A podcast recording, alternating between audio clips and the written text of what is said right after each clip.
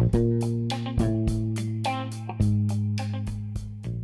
い、えーこんにちは、ポロです、えー今日も音声を聞いていただきありがとうございます、えー今日はですね、2つのライティングという話をしていきたいと思います。2つのライティングですね。まあ、あのブログというのは文章なので、まあ、ライティング能力っていうものが、えー非常に求められるわけですけどもあの実はですねライティングって2種類あるんですが、まあ、その違いはあまりこう理解せずにですね、まあ、勉強している人が、まあ、ちょくちょくいるんですよね。特にこうネット上で情報発信している人の中には、まあ、ブログでね稼ぐためにはこういう本を読んだ方がいいですよみたいな、まあ、紹介をしている人も中にはいるんですよね。でもその人自身もその2つのライティングの違いっていうものをしっかり理解してない状態で、まあ、本をお勧めしてるってことがあるんですね。でこの2つのライティングとは何かっていうとですね、まあ、あの文章には、まあ、その目的があるわけですよ。どういう目的で文章を書くのかってことがあるんですけど主にそのブログで求められるそのライティングスキルライティングの目的っていうのは何かっていうと一つはえ物を売るための文章ですよね。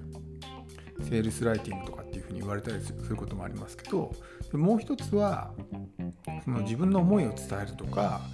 えーそういう能力ですね。あとは分かりやすく伝えるとかっていう能力。まあコンテンツライティングみたいな風にね言ったりすることもあるんですけど、まあ、要するにこのコピーライティングとコンテンツライティングの違いをですねしっかり理解しておかないと間違ったですね勉強をしてしまうことになるんですよね。例えばなかなかこうなんでしょう制約率が上がらなくて物が売れないっていう人がですね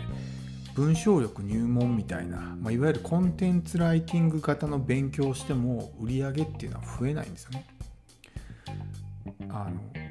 上手な文章とか洗練された文章が書ければ物が売れるかっていったらそういうわけじゃないんですよね。もし本当にそうなんだとしたら、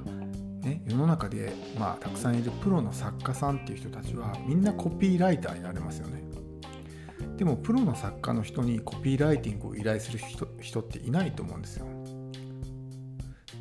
プロの作家さんは文章のプロなので本当にねすごく、ま、上手な表現を使ったりとか正しい文章分かりやすい文章で伝えたりとか比喩表現が上手だったりとかっていうそういう文章のテクニックをいっぱい持ってますよね。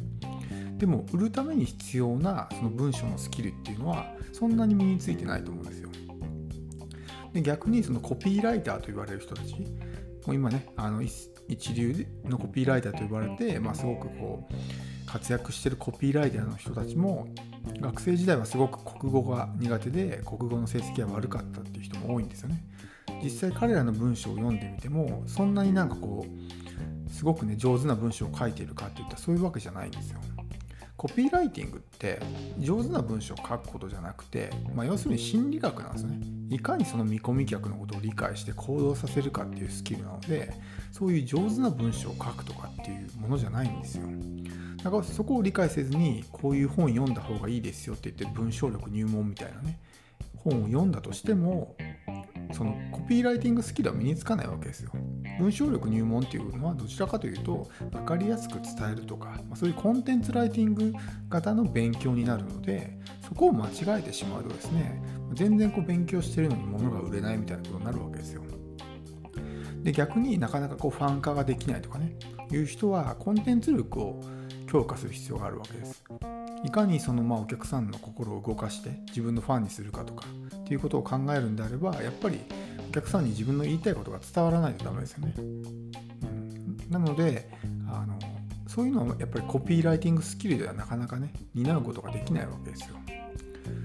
そういう場合はコンテンツライティングのスキルを磨くっていうことが必要になるんですよね。なのでこの2つのスキルをですね、まあ、ごっちゃにして考えている人が中にはいるんですけど自分はどういう目的でライティングスキルを磨きたいのかっていうことをしっかり考えないと何でもかんでもねコピーライティングを学べばいいってわけじゃないし上手な文章が書ければね物が何でも売れるっていうわけじゃないんですよね。なのであのそこの違いコンテンツライティングを学びたいのかコピーライティングを学びたいのかしっかりそこをですね理解しておかないとうん、なんかこう目的に合った勉強法ができてないみたいなことになってしまって結局成果が出ないっていうことになってしまうので、まあ、この2つに関してはねしっかりあの理解しておくのがいいと思います。まあ、あとはですねとにかく、まあ、たくさん書くっていうことですね。あの文章のまあ何でしょうねライティングの筋力を鍛えるというか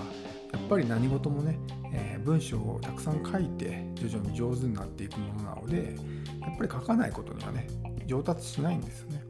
最初は下手くそでもいいと思うんですよ。特にこうコピーライティングとかセールスレターとかってすごく最初は難しいじゃないですか。めちゃくちゃ長文を書かないといけないし書いたけど本当になんかまあしょぼい文章だったりとかってあると思うんですけどそういうものって何回もやってるうちに徐々にこうコツがつかめてきて上手になってくるんですよね。やっぱり何事もあのどんなに理論をね知っていたとしてもそれを実際に書かなければまあ、スキルっていうのは磨かれないので知識とスキルっていうのは違うじゃないですか知識をそれを実際アウトプットして使うからスキルになるわけだって知識だけでも持ってても意味がないんですよね知識をスキルに変えるからこそそれが成果につながるわけなのでしっかりそのね理論を学ぶだけじゃなくてしっかりとそれをま実践に移すっていうことをねやってほしいと思います。はい、えー、では今日の音声は以上になります。最後まで聞いていただきありがとうございます。